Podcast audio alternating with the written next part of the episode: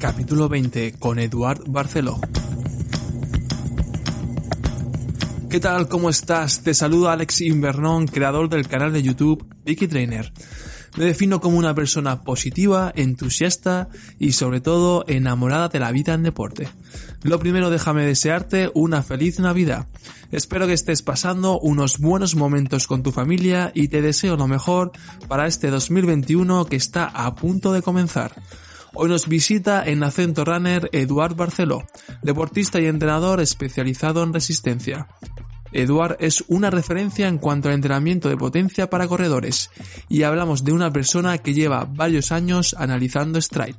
Podéis conocer más en profundidad sobre él en eduardbarceló.com, donde tiene diferentes planes de entrenamiento para diferentes deportes de resistencia, que él mismo dirige y gestiona. Como os dije en el vídeo que subí esta semana de Stride, quería traer al podcast un especialista que nos comentara qué beneficios tiene y sobre todo cómo usarlo correctamente para sacarle el máximo rendimiento. Ponte cómodo porque empezamos un nuevo capítulo de Acento Runner.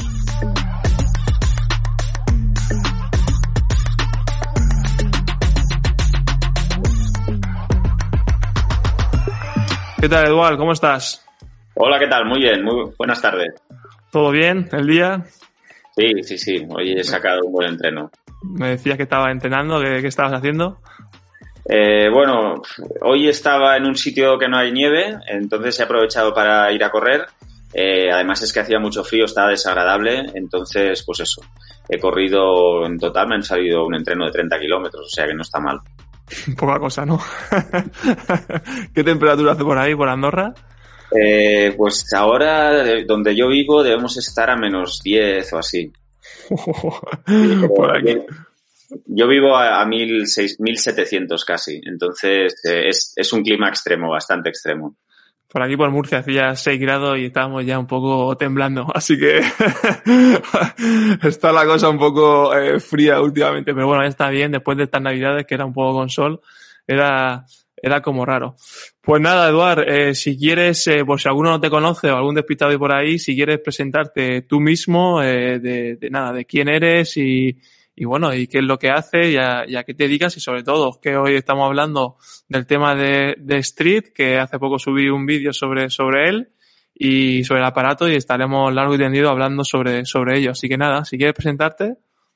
Como dices, eh, me llamo Eduard. Eh, yo hace como 15 años o así que me dedico a entrenar a gente, eh, deportistas de resistencia, eh, aunque a veces eh, por simplemente curiosidad entreno a cosas raras, ¿no? Una vez recuerdo entrenar a gente que hacía parkour, alguna otra vez he cogido a un equipo de hockey, más como un ejercicio intelectual que no por, por nada, simplemente pues eso, ¿no? Por curiosidad y por hacer algo diferente. Eh, pero mi especialidad básicamente son deportistas de resistencia. La gente me conoce mucho por trail, aunque también llevo a ciclistas. He conseguido subir a profesionales a, a Marsolé, por ejemplo, eh, a Claudia Galicia también, o sea, gente así buena. Eh, Y después, pues también, bueno, triatletas y eso, ¿no? Yo, como hemos hablado entre la previa contigo, pues todavía estoy en activo. Soy un, eh, soy un poco pureta ya, pero bueno, eh, aún me mantengo y doy guerra a la gente joven. Cual, pues me divierto entrenando igualmente, probando mis entrenos y, y, luego, pues eso, viendo el resultado en carrera, ¿no?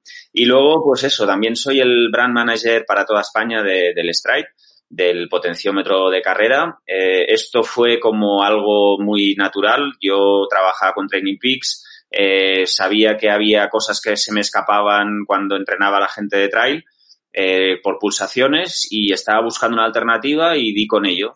Con lo cual, pues contacté con, con la empresa en Estados Unidos. Eh, bueno, me dejaron un dispositivo, empecé a trabajar con él y a partir de allí, pues todo fluyó hacia el momento actual, ¿no? Que estamos eh, pues con una distribuidora intentando pues eh, dar a conocerlo a la gente porque realmente las ventajas que tiene de entrenar con el Stride son, son grandes respecto a la frecuencia cardíaca, ¿no? Hace poco salió el, el, eh, bueno, la web con español, que, que, era una de las cosas que fallaba, ¿no? Un poco, porque sí que eh, yo lo comentaba también con los de, con los de Stride, y era como, joder, yo creo que la gente, a mí me pasó, o sea, fue un caso real conmigo mismo de decir, eh, bueno, me da como cierta inseguridad, ¿no? El hecho de, de dólar cambio a euro era como extraño, ¿no? Y sin embargo, pues cada vez se veía más, aquí lo tengo yo el aparato, cada vez se veía más en las zapatillas, pero claro, la gente obviamente no, era como, ¿qué es eso? Pero realmente no, ¿dónde saco información? Hay muchos eh, vídeos entre los cuales están los, los tuyos de tu canal de YouTube, eh, que donde dan bastante información en español, pero es que encima de todo en español no hay tanta información. Entonces, eh, eh, para, para que él, de una manera resumida, ¿qué es Stride? O sea, ¿qué es Stride y, y bueno, ¿para qué sirve? Lo has dicho de manera muy, muy resumida, pero para dar un poco más de, de detalle, que yo lo estoy probando y tengo que decir que es la leche. Eh, el Stride es un potenciómetro eh, que básicamente lo que te mide es la intensidad de tu carrera. Es decir, te dice a, a, qué, a qué intensidad estás, imprimiendo en tus acciones, ¿vale? Entonces, eh, lo bueno que tiene es que, claro, si nosotros medimos la intensidad por la velocidad, eh, pues si estás haciendo trail, claro, en el momento en que hay una subida, tu, intensidad puede ser muy elevada o puede ser igual que en llano, pero en llano igual vas a 12 por hora y en la subida vas a 8. Eh, con lo cual, pues eh, el efecto del entrenamiento tú puedes pensar que es inferior subiendo, pero en realidad si estás corriendo a los mismos vatios, pues eh, realmente el efecto de entrenamiento es el mismo, ¿no? Entonces, eh, el potenciómetro este de carrera no funciona como un potenciómetro de bicicleta, que normalmente lo que hace es eh, detectar a través de unos sensores, pues, con unas galgas extensiométricas el esfuerzo que tú estás aplicando, sino que lo hace a través de aceleraciones eh, y deceleraciones eh, pues eh, con los impactos y luego cuando lanzas la, la zapatilla hacia adelante, ¿no? Eh, aparte tiene un sensor de viento que detecta también la fuerza del viento que, que, que, es, que está contra ti y luego también un, un, sensor barométrico que también te, te, indica pues eso, ¿no? Si estás subiendo pues te va dando la información pues actualizada respecto a la intensidad que estás corriendo. Entonces, claro, la ventaja es que te, te, dice de forma inmediata eh, y ajena a todo tipo de estímulos externos, como si tienes la hipermotivación típica de la competición o de salir con una grupeta que van fuertes o si, si, o si, por ejemplo, esa noche no has dormido demasiado bien o vas con una restricción de carbohidratos y las pulsaciones no te suben mucho, pues igualmente, como vas con los vatios, todo esto es indiferente, ¿no? Con lo cual te permite eh, no solo entrenar correctamente, sino que además eh, saber gestionar muy bien las carreras, ¿no? Sabiendo cuál es tu límite y a partir de, de ese límite conociendo las diferentes zonas de trabajo. Sí, es verdad que, a ver, la gran diferencia, la gente del mundo del ciclismo, para ellos la potencia cada vez está más asimilada, ¿no? Es algo que faltaba en el mundo de, del running. Tú lo sabrás mejor que nadie con el trail running, que la verdad que también es curioso porque es difícil, ¿no? Eh, como depende tanto del terreno, no es tan controlable con cuestas y, montañas y, y, elevaciones, pues no es tan fácil. Pero eh, en corredores de, de pista o de asfalto, sí que es verdad que es bastante fácil de controlar. Yo la verdad que, que en este tiempo que lo llevo usando, eh, bueno, al final una vez que te sacan, ¿no? El critical power, ese que te dice eh, strike, eh, ahí ya sabes que dónde está el gatillo, dónde está el, el gancho y, y, a mí me ha parecido bastante, bastante fácil de usar, la verdad. O sea, me sorprendió, me sorprendió positivamente. Es verdad que lo que te comentaba antes, que, que faltaba información, pero ahora que lo, que lo he utilizado, yo la verdad que estoy encantado sobre todo por eso, por lo que dices tú, que se controla muy bien el ritmo, eh, bueno, la potencia en este caso, y según tu entrenamiento, entiendo con tu entrenador, pues podéis llegar a un punto de, de, de seguimiento bastante fácil de seguir. Yo creo que mejor que el ritmo, porque lo del ritmo, es verdad, con el viento afecta mucho, el pulso quizá era lo más cercano, pero la potencia sin duda está innovando mucho. ¿eh?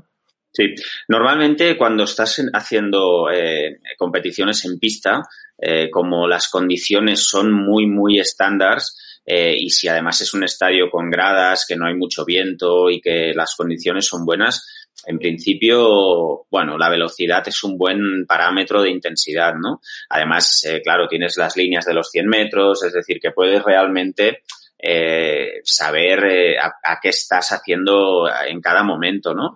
Eh, en el momento en que sales de la pista de atletismo, la cosa se complica, porque ni que sea un 1 o un 2%, eh, ostras, en el ritmo se nota un montón. O sea, tú ves que, ostras, tendría que ir a 3.50 para hacer mi mejor marca personal y estoy aquí forzando y dejándome la vida y voy a 4. Eh, y luego en la bajada, eh, ostras, ya voy a mi ritmo correctamente, a 3.50. Pero claro, si esto tú lo transfieres a potencia, lo que te pasa es que en la subida estás dando más, justamente por encima de la potencia crítica que estabas diciendo, y luego en la bajada estás regalando rendimiento. Con lo mm. cual llegas a la meta y dices, ostras, no he conseguido alcanzar mi mejor marca personal, ¿no? Con lo cual, eh, con el potenciómetro te da ese, esa tranquilidad, ¿no? De decir, oye, voy a intentar salir a estos vatios que verás que me va a ir bien. Y luego, sobre todo, va muy bien, muy bien eh, para todo lo que son los trabajos de velocidad, ¿no? Cuando tú estás haciendo cuestas, cuando estás haciendo eh, trabajos muy cortos, que, claro, tienes un decalaje desde que tú empiezas a hacer el esfuerzo hasta que te marca el ritmo al que vas, igual la serie ha acabado, ¿no? En mm. cambio, eh, cuando tú tienes el potenciómetro es que es instantáneo. Eh, normalmente yo recomiendo cuando estás haciendo velocidad que te diga la media cada tres segundos, ¿no? Con lo cual, en tres segundos ya realmente sabes a qué intensidad estás corriendo y sabes eh, alcanzar pues eso, ¿no? viendo exactamente el valor de, potencia de, de, cada serie. Y luego también la ventaja es que, claro, los entrenadores a la hora de prescribir los entrenamientos, eh, tú dices, venga, hay que hacer 10 series. Pero claro, eso en realidad es una arbitrariedad. En teoría tendrías que hacer tantas series como seas capaz de hacer para mantener esa potencia. Y eso es lo que te va a diferenciar realmente de poder dar tu mejor versión o, eh, bueno, quizás regalar rendimiento o incluso estar pasándote con tu entrenamiento. Si igual has hecho ocho cuando, en la zona que tocaba y no, esas dos últimas no te han ido bien, igual te acabas lesionando, ¿no? O al revés, igual has hecho diez y puedes hacer quince. Pues eso es la diferencia que luego te permite mejorar y entrenar con mayor calidad. ¿Qué, evolución ha tenido, tú que me has dicho que estás con Mark Suler, eh, qué evolución ha tenido del ciclismo? Es decir, porque el ciclismo hace, pues quizá a lo mejor, no sé, 10 años o así, no tenía el potenciómetro, yo creo que era por ahí, ¿no? Que no, no era tan común. Eh, ¿Cómo se ha, desarrollado en ello? Es decir, porque yo sé que ahora hablan solo de vatios, eh, difícil encontrarte uno con la, con la banda de, del pulsómetro antigua o, cualquier otra. ¿Cómo, ¿Cómo evolucionó para, porque es verdad que el running estamos como unos 10 años retrasados con ellos para ver la evolución que vamos a tener nosotros, para ver un poco el futuro. bueno, el primer SRM que salió creo que hace 20 años ya, ¿eh? 20, ¿no? 20 años, sí. Yo recuerdo cuando hice el Ironman en, en, en, en Niza y pues en 2009 eh, que había gente que ya llevaba el Power Tap en el en detrás. El Power Tap, joder, yo también he utilizado. Sí, en, el buje, ¿no? En la rueda trasera. Con Mar Solé, cuando era junior eh, y cadete, llevaba el Power Tap también. Eh, y realmente... Eh, ¿Cómo, pesaba, eh, Eduardo, el, el, Power Tap? ¿Cómo pesaba? Saber lo que llevaba eso, ¿eh? Yo creo que llevaba ahí... ya.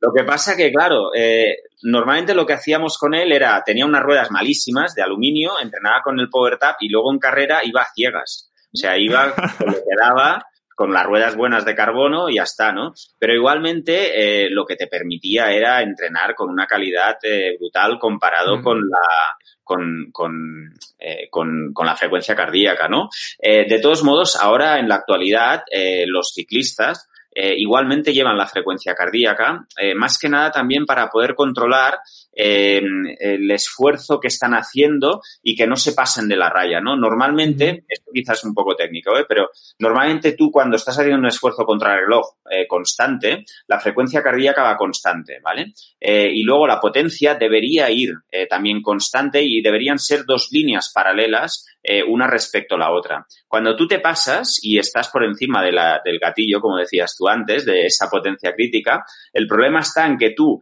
cuando cae tu rendimiento, eh, la frecuencia cardíaca se sostiene y la línea de abajo, la de la potencia, pierde el paralelismo, ¿no? Entonces, es el único momento en que es bueno eh, poder llevar esa banda de frecuencia cardíaca, porque tú como entrenador puedes monitorizar las dos líneas, las dos gráficas y decir, oye, nos hemos pasado aquí, ¿vale? Entonces es una buena, o sea, no es una mala opción llevar el, la frecuencia cardíaca. Lo que pasa que evidentemente en los entrenamientos pues eh, en ciclismo es que yo, por ejemplo, ya no entreno a nadie ciclista que no tenga potenciómetro, porque es que la, calidad que te puedes dar entrenando con el potenciómetro, el problema está en que tú, si dejas de correr, dejas de imprimir intensidad, enseguida te paras porque no hay inercia.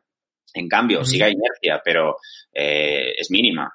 Eh, en bicicleta, tú puedes lanzar la bicicleta a 40 por hora a 300 y pico vatios y puedes estar a 40 por hora igualmente haciendo 0 vatios.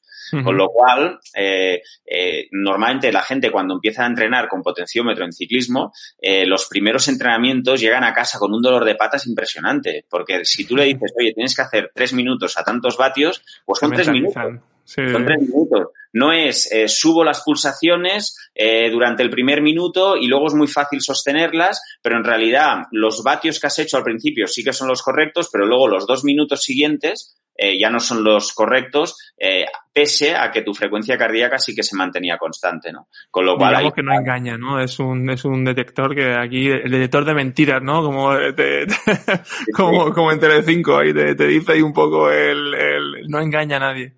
Es desesperante además, ¿eh? porque es que estás forzando ahí la máquina, dejas de dar dos pedalas fuertes y ves que los vatios bajan 100.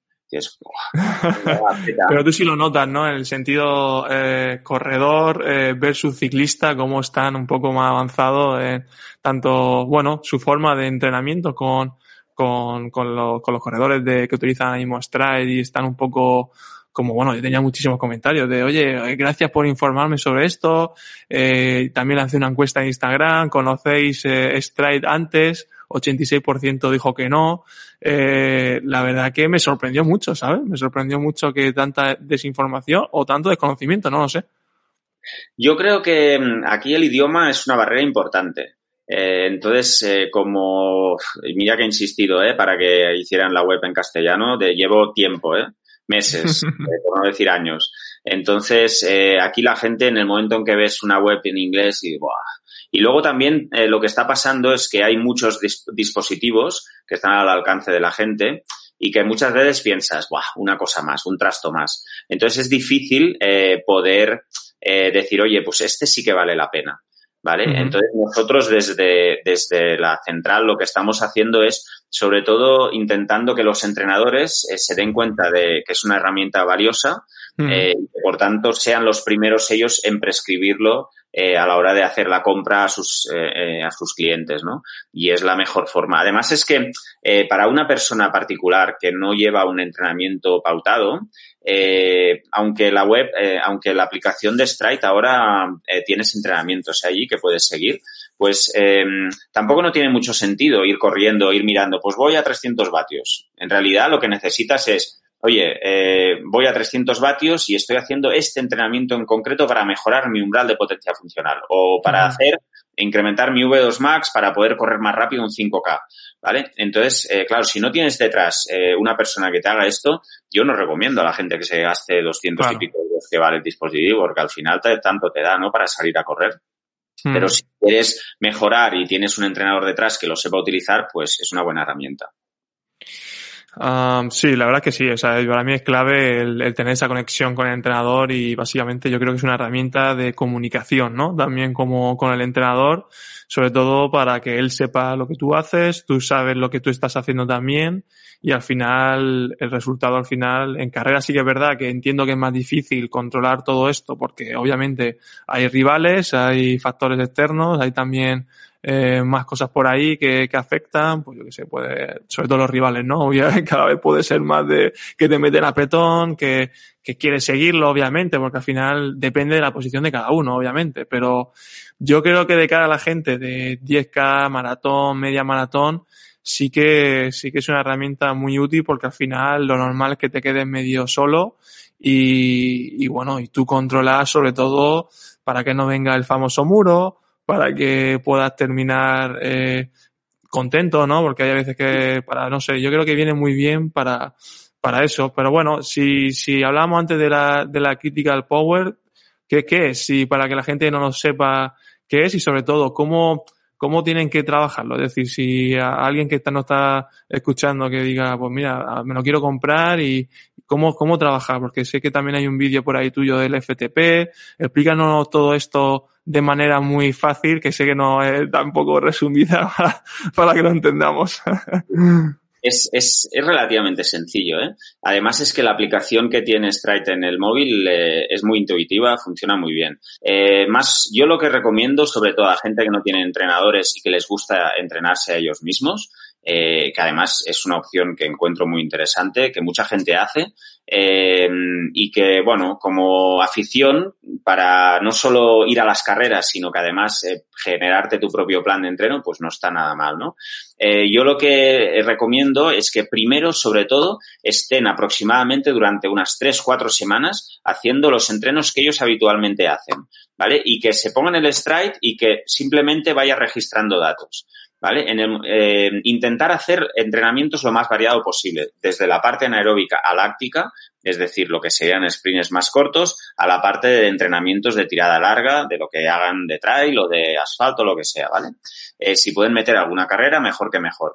Entonces, a partir de estos datos, la aplicación de Stride te da una potencia crítica y ese valor de referencia es el valor eh, en, a partir del cual se van a determinar todas las zonas eh, hacia arriba para poder hacer las series más exigentes, las series de velocidad, las series de eh, la parte más anaeróbica y luego la parte V2 Max y luego finalmente la... Que sería la, las zonas, ¿no? Las zonas, eh, las zonas de, que es hasta 7, ¿no, Eduardo? Sí, sí, sí, 7.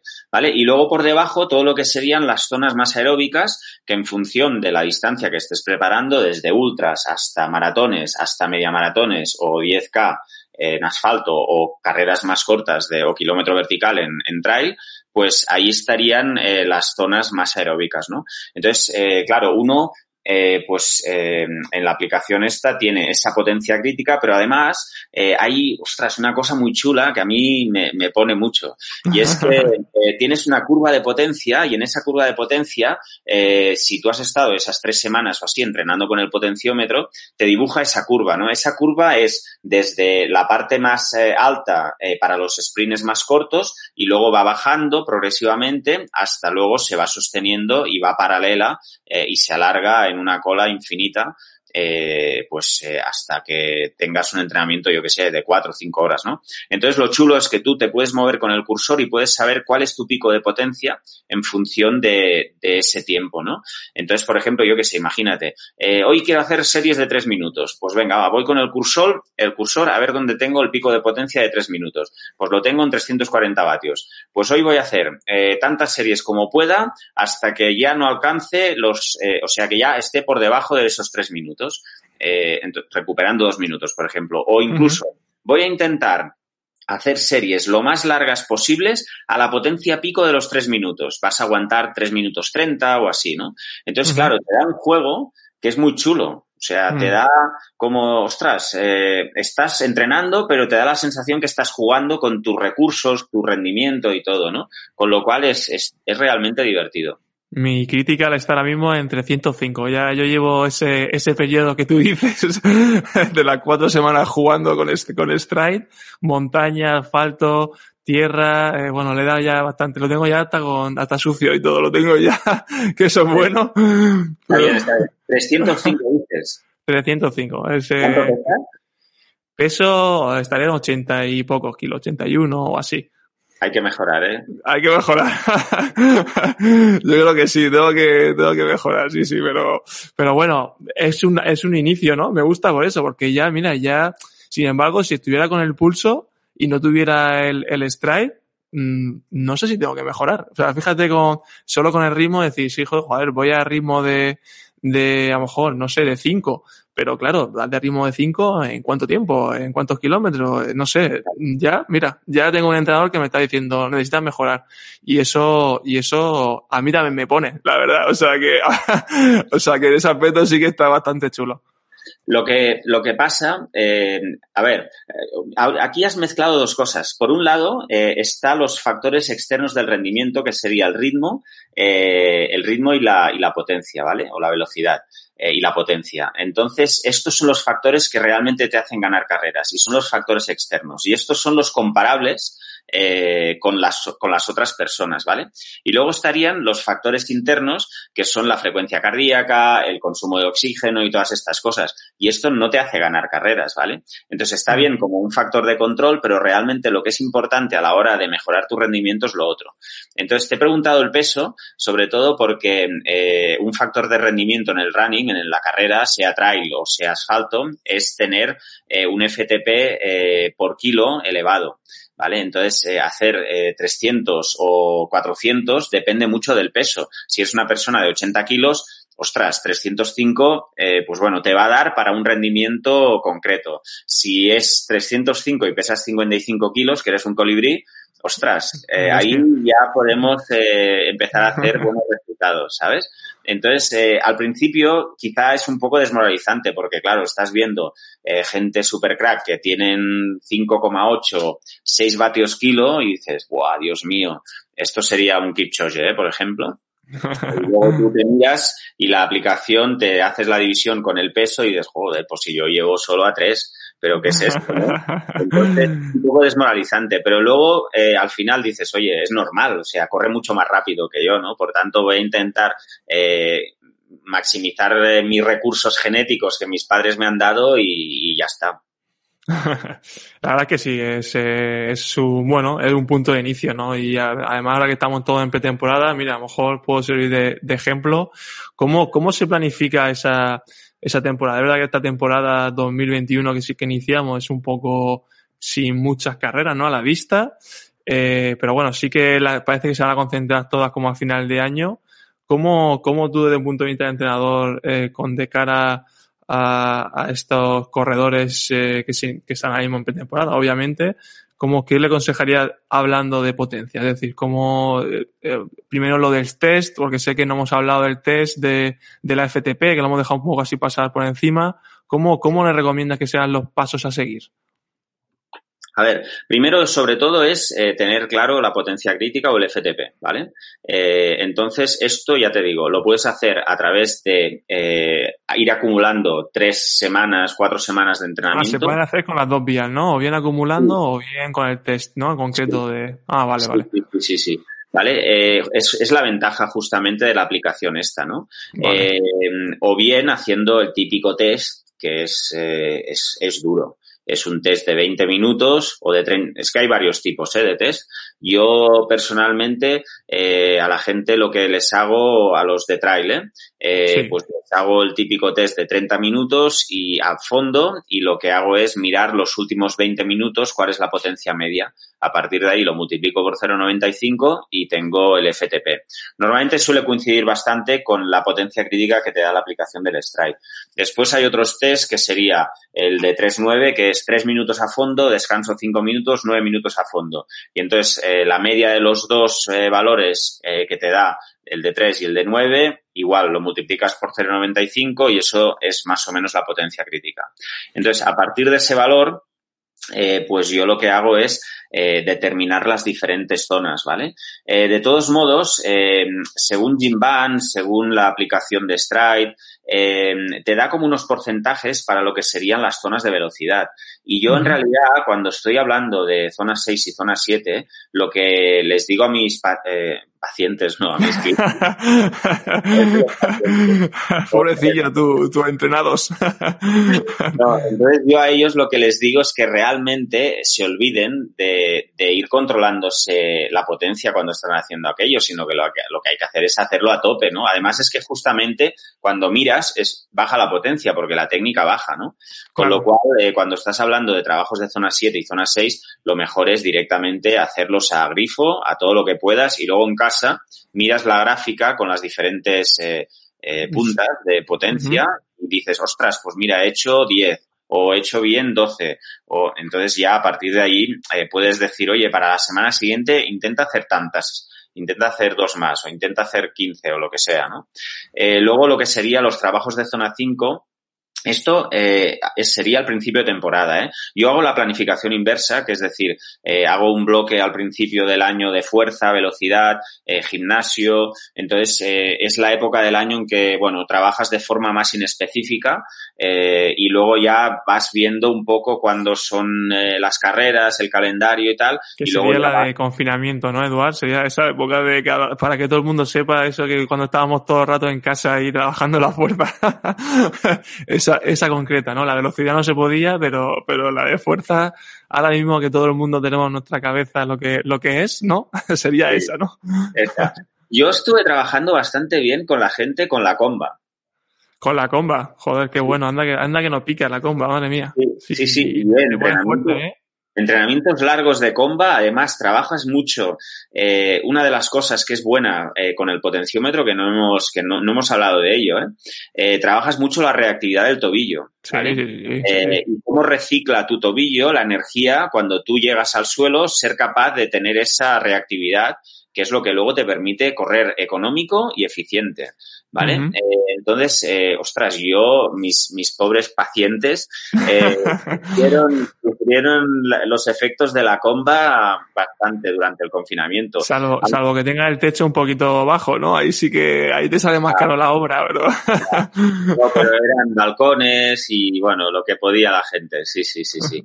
Pero, pero bueno, es, es, la verdad es que vivimos una época rara, ¿no? Y cada uno buscó las alternativas que pudo, eh, aunque te tengo que decir que en general, cuando acabó el confinamiento, la gente estaba fuerte como el vinagre, como siempre, ¿no? Tal Porque cual. había un trabajo de calidad eh, que nunca antes se había hecho, ¿no? Incluso los ciclistas que tenía, ¡buah! Con el Swift era la leche, o sea, estaban todos fortísimos. Lo que pasa es que luego faltaban kilómetros de rodaje, pero eso se gana fácil. Sí, la verdad que sí. O sea, yo, bueno, ha pasado ya por, por el podcast, han pasado ya muchos y desde, pues no sé, Kevin López, desde eh, Camilo, eh, todos los de Maratón de Valencia que estuvieron ahora mismo ahí compitiendo, eh, mm, Ignacio Fontes, también me acuerdo, corredor de 1500, estaban todos fuertísimos. Y la verdad que, que si cinta, que se quejaban un poco de la cinta, porque es verdad que a nivel mental sí que te destruye psicológicamente, pero salieron como un cohete. O sea, bueno, como un cohete.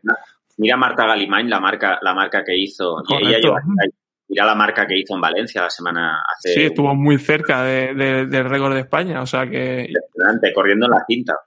corriendo la cinta, o sea, con, con su super libre eh, Roca, ¿no? No me acuerdo de su nombre ahora mismo. Ruyer Roca, exactamente. Sí. Que la verdad que fue una pareja curiosa y nada, lo hicieron muy bien. Se quedó muy, muy cerca, pero bueno, en definitiva, no, eh, la verdad que el confinamiento fue muy bien y esa base es la que tú dices, ¿no? De instalarla ahora mismo en, en esta zona para después ya pasar un poco a sumar kilómetros. ¿Tú eres más fan de sumar kilómetros al principio o solo fuerza específica con velocidad?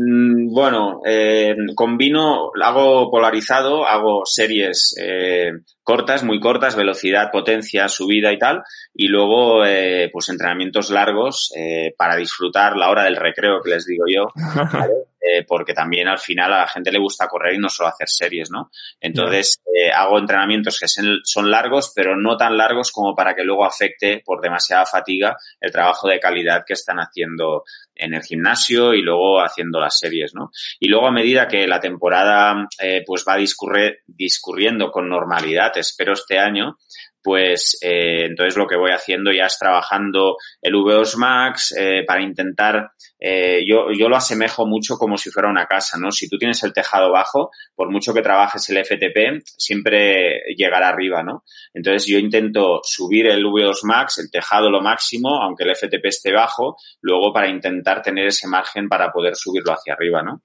Entonces, pues eso, eh, V2 Max y luego FTP eh, y luego entre carreras y carreras depende del deportista, ¿no? Pero por ejemplo, si es un tío que hace ultras una chica que hace ultras, pues eh, hacemos como microtemporadas, ¿no? Entre ultra y ultra eh, hacemos como una micro de, venga, trabajo de velocidad, trabajo de fuerza para recuperar un poco a nivel orgánico y luego otra vez nos metemos en V2 Max, FTP y eso, ¿no? En función de cada tipo de corredor. Mira, otra cosa que también me ha gustado es que también de, que en tu web eh, se puede encontrar eh, en eduardbarcelo.com. Eh, me gustó mucho que, que, que trabajas con, con blog, blog con, con B. O sea que es como que ahora, eh, hoy en día ya no se ve tanto el, el, el blog con B, o sea, el blogging. Y, y, eso está muy bien. La verdad que a la gente más eh, que, que, tiene más desconocimiento, pues le viene súper bien. Y yo aconsejo a la gente que, que se vaya por allá y le eche un ojo, porque la verdad que hablas de, de muchos temas y, bueno, me, gustaría que me contara esa experiencia de cómo seguir escribiendo, porque es verdad que ya cada vez la gente ya estamos más con la cámara, rollo YouTube, ahora el blog se escribe con V, eh, de blogging, pero, pero me llamó la atención del el blog que yo me acuerdo que hace como, no sé, eso, no sé, te diría a lo mejor cinco años o diez años, no sé, ya no me acuerdo, pero cuando estaba la B blogging, estaba a tope, ya pasó a Instagram, y pasó y tú sigues escribiendo y oye, eso es una de las cosas que me gusta y que la, y que la gente lo puede, lo puede mirar en tu web. Cuéntame esa, cómo, cómo sigues por ahí inspirado. La verdad es que, ya, ya te he dicho al principio, soy un poco pureta, entonces eh, disfruto escribiendo. Eh, además, me sirve también como reflexiones. Eh, de hecho, es lo que dices, ¿no? Hay desde artículos técnicos hasta artículos eh, de reflexión sobre un poco mi, lo que me parece la evolución que está teniendo la, el mundo del deporte, eh, las actitudes de algunos, eh, entonces, eh, negativas y positivas, ¿eh? Claro. Entonces, pues, eh, además es que eh, es algo que siempre me apetece, ¿no? Cuando eh, estoy en casa, que acabo de hacer un buen entreno y eso, en lugar de mirar la tele, pues yo que sé, me he inspirado con algo y me pongo a escribir y cuando fluye fácil, pues es sencillo, ¿no? Eh, además, no sé, es una forma también de poder enseñarles a la gente, pues, eh, quién soy, eh, me conozcan, yo creo que profundamente, más profundamente que no solo una imagen o un vídeo o unas fotos que cuelgas en Instagram, ¿no? Entonces, sí. eh, es como explicar tu filosofía del entrenamiento, del deporte eh, y luego de forma así consecuente casi de vida, ¿no? De, de ostras, cómo lo vive esta persona, pues eh, su trabajo, su pasión y eso, ¿no? La actividad deportiva. Yo me acuerdo que incluso yo seguía a un chico se llamaba Carlos, no me acuerdo el apellido, pero era marketing de guerrilla, se llamaba, y él, y él, y él escribía todos los días. Te hablo de, ya te digo, incluso estaba la aplicación de, de blog, estaba la aplicación en el móvil que te informaba de, de oye, quién ha actualizado el, el tema de, mira, por aquí ya también contestan en el chat de muy fan del blog de Eduard. Y, y es verdad que me, que, que joder, como que lo he hecho un poco de menos, ¿sabes? Por eso me ha hecho ilusión ver el, el tuyo. Y mira, voy a, voy a, el, el, el, último que tienes del 21 de diciembre, por ejemplo, la pregunta es que no se es que no puedes descansar ni el día de Navidad. O sea que es como, como algo muy, algo muy real, ¿sabes? Que realmente es tal cual. Y yo creo que nos pasa lo contrario. El día de Navidad queremos entrenar. o sea que es un poco realista, ¿no? De ese aspecto. Sí, sí, sí. Intento combinar, ¿eh? Además es que hay días que estoy como más inspirado. Hay días que cuando le envío a la community manager me dice, joder, estabas de mala leche hoy, ¿eh? Y, no me ha sentado muy bien una cosa que me han dicho y mira, me, me he explayado así. Eh, y luego aspectos técnicos. ¿eh? Eh, muchas sí, veces sí. cuando leo algún artículo, hay mucha información en Estados Unidos sobre entrenamiento, eh, entonces un poco como un ejercicio mío para poder integrar más el conocimiento, lo que hago es hacer resúmenes y eso, y entonces aprovecho para escribirlo y poder explicarlo a la comunidad deportiva eh, aun, bueno, que quizá el, el inglés pues eh, tiene ciertas dificultades la gente, pues intento eh, poder, eh, bueno, darle salida, ¿no? Eh, con lo cual, pues a mí me sirve y si le sirve a más gente, pues perfecto, ¿no? Hay muchas personas que me dicen, ostras, ¿no te da miedo que te copien cosas de lo que haces y eso? Pienso, al final, si todos somos celosos de nuestro conocimiento, es como todo muy cerrado, ¿no? En cambio, mm. si la gente lo comparte y eso, es mucho mejor para todos. Y al final, ¿qué pasa? Eh, ¿Me vas a ganar en una carrera porque has leído un artículo y yo no? O no, no creo que pase eso, ¿no? Con lo cual no, no soy nada celoso. Incluso la gente cuando me envían correos pidiéndome cosas, contesto y no, no tengo problema. Bueno, estamos en la época de compartir, ¿no? Ya es como estamos en la generación compartir, se comparte hasta, hasta tu vida, lo comparte hoy en día, o sea que imagínate entrenamientos que, que ya te digo, que son bastante prácticos, verdad que yo he leído algunos densos, no te voy a mentir, también de, de carga de información, pero, pero bueno, también es lo bueno que tú tienes, ¿no? Que también al, al, ser entrenador, yo sé que los entrenadores os venís a veces muy arriba con, con eso, que también es para vosotros también, al final lo queréis para, para eso. Y bueno, siempre da, también tienes tu canal de YouTube, que explícanos ahí un poco también que también te has, dado el pasito a tu canal de YouTube, aunque simplemente yo lo he visto que, que ni corta, simplemente hablas, ¿no? Es como estamos tú y yo ahora mismo.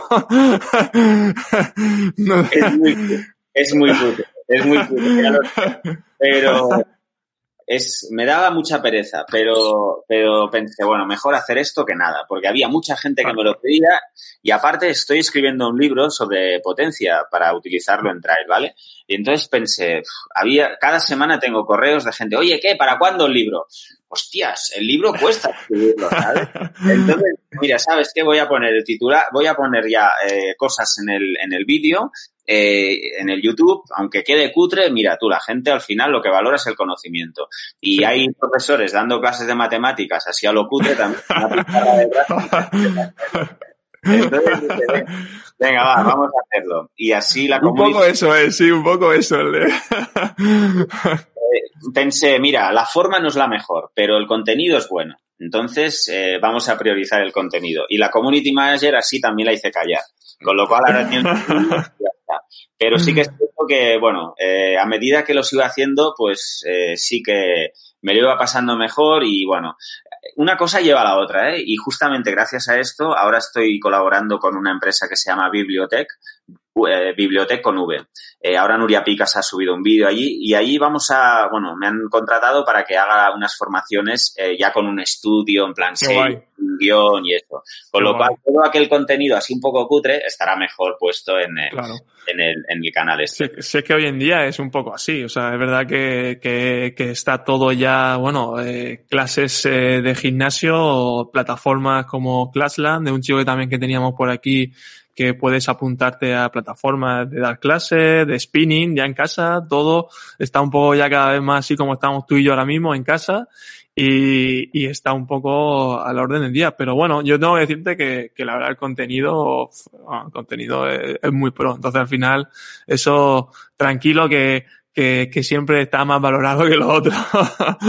o sea que, a ver, mientras que, mientras que hay gente, a ver si se anima alguien a, hay alguna pregunta por ahí que te haré de la gente que está, si, si, si quiere escribir, puede preguntar Eduard eh, lo que quiera. Vamos a decir también dónde eh, comprar el Stripe, que también, bueno, es stripe.com, tampoco tiene eh, mucha historia.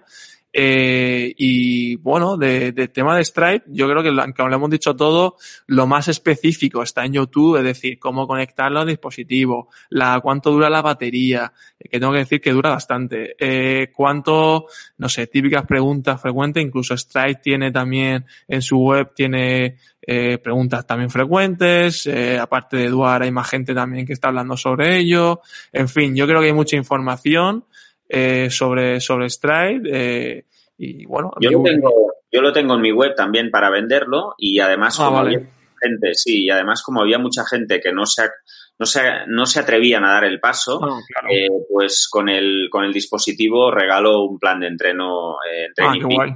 Qué guay. Qué guay, qué guay. Porque así es como, oye, eh, venga, va, tengo ya una referencia para hacer un entreno así mm, correcto, eh, que está, es, es para media maratón trail.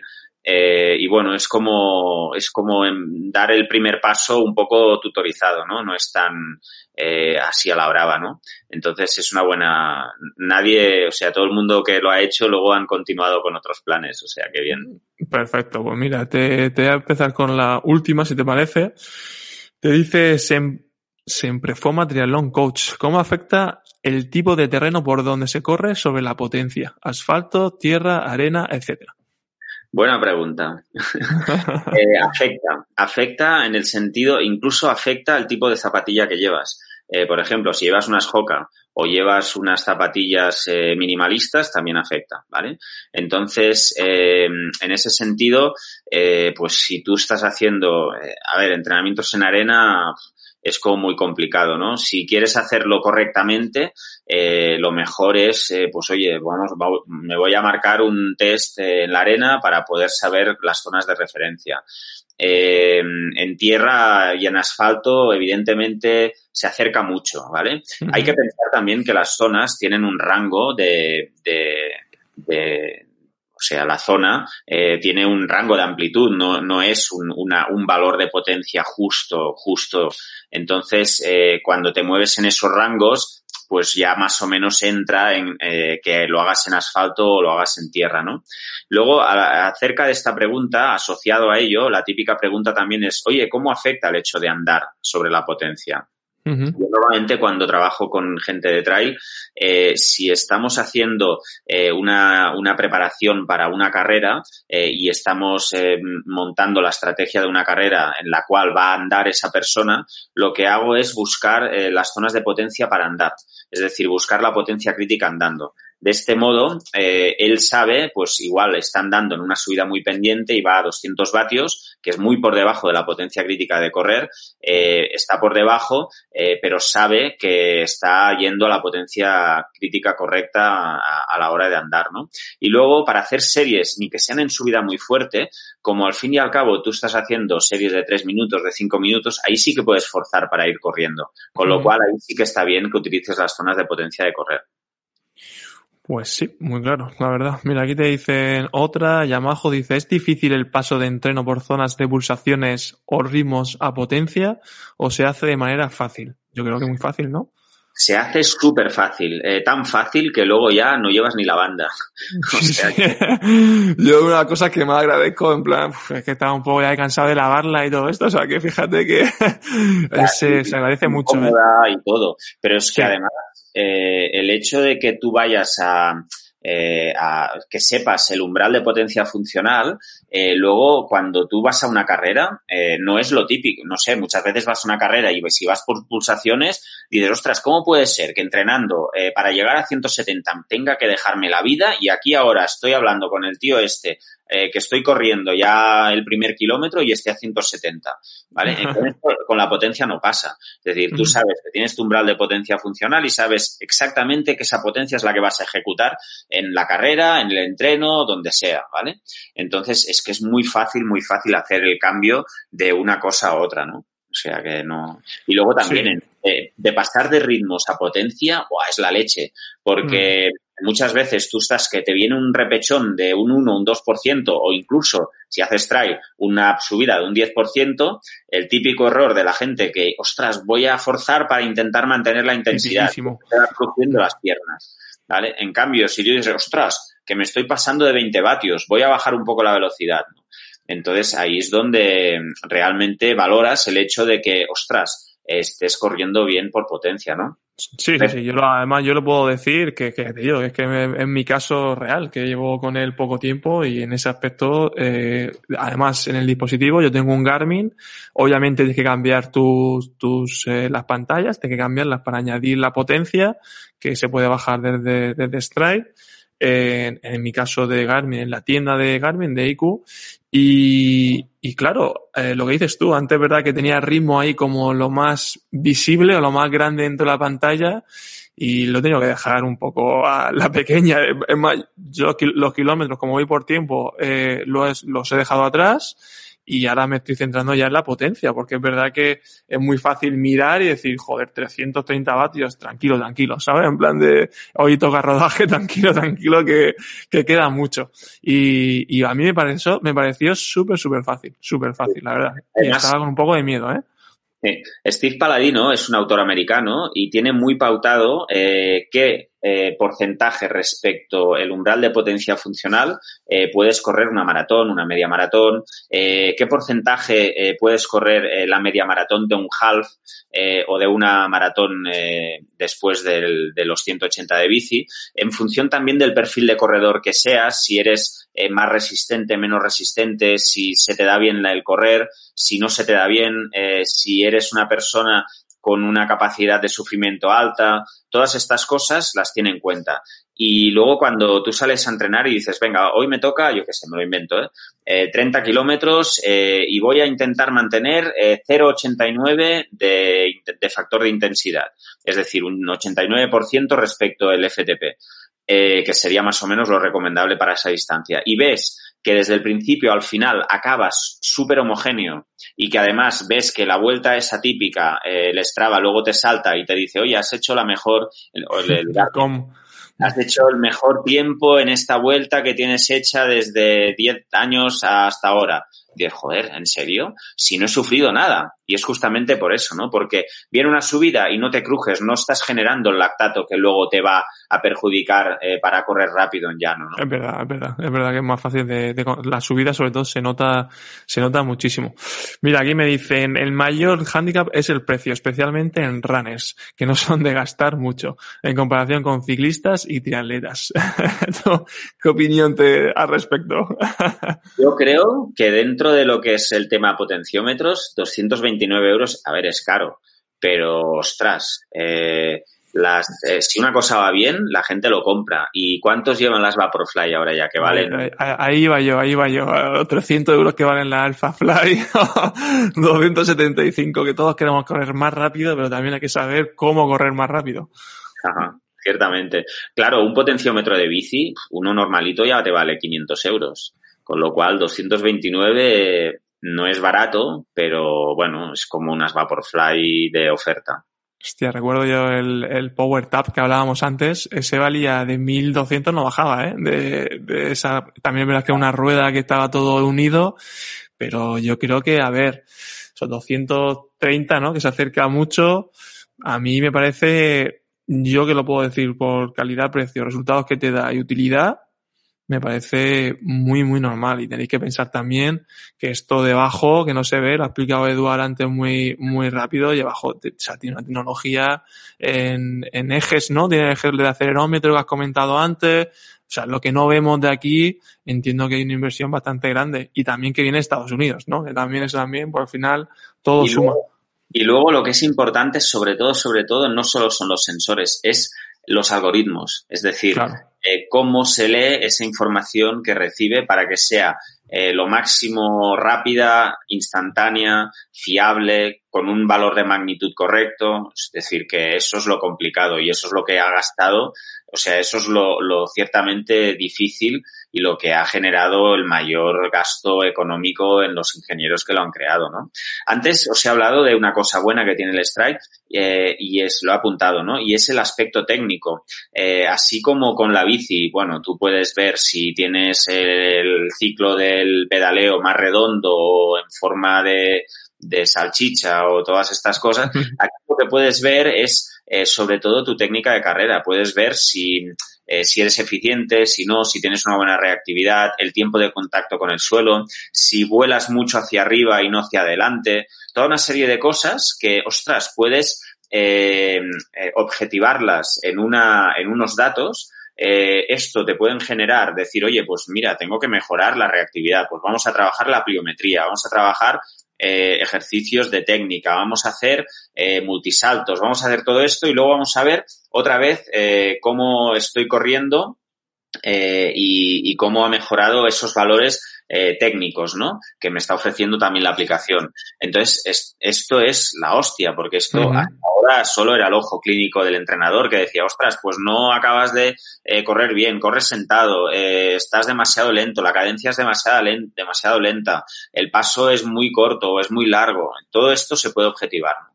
Con lo cual, es una ventaja grande. Sí, la verdad que, la verdad que sí. Mira, vamos a hacer dos preguntas más y ya eh, terminamos. Mira, aquí de Albert te dice, ¿qué tal mide la potencia los relojes que prometen hacerlo? ¿Se alejan mucho de la realidad? Fatal. Sí, sí, cierto. Porque, eh, a ver, eh, el de Polar, por ejemplo, es, es o sea, eh, es poco Tú te, de hecho lo he probado, ¿eh? me he puesto el reloj aquí y me he puesto el, el, el, potenciómetro en el pie y no hay color. O sea, eh, no es ni lo suficientemente rápido reaccionando, eh, ni te da un valor fiable, eh, no es, no, los valores que te dan son, van haciendo altibajos, no. Y bandas, no, También hay bandas de, bandas de pulsómetro que también te lo miden, creo. Sí, de hecho la de Garmin puedes pedirle que te dé a través de una app que puedes descargarte en el Garmin Connect, también lo hice. Pero claro, hay que pensar que el primer Stride se llamaba Pioneer y es, lo llevabas en la banda del pecho. De aquí de la banda del pecho lo pasaron en una goma que se ponía, o sea, para poderlo enganchar en la goma del pantalón. Y luego al final eh, dijeron, venga, vamos a ponerlo en el pie, ¿no? Finalmente. Y claro, todas estas versiones hace 10 años ya casi, ¿no? Con lo cual, eh, al final, la buena ha sido la, la del pie. Y una pregunta así que se me ocurre a mí ahora mismo, sin fuera de guion y tal. ¿Es muy independiente ponerlo a la izquierda que a la derecha del pie? O sea, ¿es muy indiferente o es importante? No, no, no, no, es indiferente. Eso, eso me, me, rayaba un poco, ¿eh? Sí, una pregunta también que hace mucho, mucha gente, y luego eh, hay gente que por eso escogen eh, un dispositivo que se llama Run Scribe, ¿vale? Eh, que se ponen los dos pies. Eh, entonces vale el doble. Eh, lo que pasa que en, realidad al final lo que te mide, o sea, em, cuando tú estás haciendo ciclismo, eh, es lo que te decía antes, ¿no? Tú estás generando unas inercias, entonces tú puedes hacer que un pie vaya mucho más fuerte que el otro, ¿no? como si fueras cojo en ciclismo, ¿no? Entonces tú de forma externa no lo ves, pero puede ser que haya muchas diferencias entre la izquierda y la derecha, ¿no? Corriendo, eh, normalmente la gente no va coja. O sea, tú ya ves que estás haciendo un movimiento simétrico, ¿no? Con lo cual sí que puede haber ciertas diferencias en cuanto a reactividad, eh, ciertas diferencias eh, técnicas, pero en realidad, pues si quieres mejorarlo y quieres hilar muy fino, pues oye, sí que puedes ponerlo en un pie o en otro para poder mirar estas cosas, ¿no? con el componente técnico, pero en cuanto a rendimiento, tanto da. Vale. Y ya la última, mira, la que hablamos de la placa de carbono. Te dicen, ¿puedes una zapatilla de placa de carbono aumentar la potencia respecto a otra sin placa? Esto, yo es que no me he o...? ¿Sabes qué pasa? Que yo no me he gastado los 300 euros que vale una zapatilla de placa de carbono y no lo he podido probar. Y es una de las cosas que está todavía, se está estudiando eh, eh, pues eh, exactamente cómo puede modificar la potencia respecto a las otras sin placa. Lo que sí que estoy seguro es que lo que varía, sobre todo, sobre todo, es una cosa que en la app de Stride se llama LSS, que es el Leg Spring Stiffness, que es la fuerza del resorte eh, o, la, o cómo recicla eh, la energía cuando tú impactas con el suelo para el siguiente paso, ¿vale? Entonces, eh, lo que sí que hace la placa de carbono es que ese valor sea más elevado, se acerque más a los valores óptimos, ¿vale? Y luego, muy interesante, justamente, que es uno de los argumentos de venta de las Vaporfly, es que ese, ese, no haya un declive, a medida que haya fatiga, no haya un declive de ese leg spring stiffness eh, a medida que pasan los kilómetros. Yo tengo que decir que sí que lo he probado y que tengo dos. Tengo eh, Stride, tengo, eh, bueno, tengo varias ya de, ahora mismo también voy a probar las Adidas, las Adicero Adios Pro y yo he notado un poco la sensación de que, bueno, no, no nota la diferencia, la verdad. O sea, sí que a, a, nivel velocidad, ahí sí que el ritmo sí que afecta mucho, en el sentido de que sí que lo voy mirando. Pero a nivel potencia, es que también es un poco iniciación, ¿no? En el sentido de que llevo poco tiempo. Pero no tengo, no hay ni mucha diferencia. La diferencia está obviamente lo que dices tú, la fatiga, el ritmo, todos los beneficios de la placa de carbono, pero extraer aquí te ayuda igual que las, las normales, o sea que tampoco te hace, entiendo que hay factores detrás de todo eso que yo no consigo ver, que obviamente es lo que acabas de comentar, pero vamos, eh, eh, yo, creo, yo estoy encantado. De forma intuitiva, yo creo que por la misma potencia seguramente puedes eh, ir más rápido o generar menos fatiga. Sí, yo creo que va por ahí un poco el tema. Creo que va por ahí. Pero realmente en potencia, cuando vas mirando, mm, a mí no me afecta. O sea, se nota que voy más cansado porque voy más rápido, pero, pero no me, la critical power que hablábamos antes no me, no me afecta mucho. Uh, bueno, pues nada, Eduard, pues eh, yo creo que está bastante bien. Eh, seguramente Eh, muchos de vosotros le podéis eh, preguntar dudas, entiendo que por Instagram y por, y por la web, seguro que tendrá alguna pregunta, o si no por YouTube, como dijo él, las preguntas generales, iros a YouTube para que no me preguntéis uno a uno qué significa Stride. Y, y nada, y, y, nada, darte las gracias, la verdad que ha sido muy formativo y, y nada, un placer haberte tenido por aquí. Gracias a vosotros, igualmente ha sido divertido y un placer. bueno, un abrazo. Adiós. Adiós.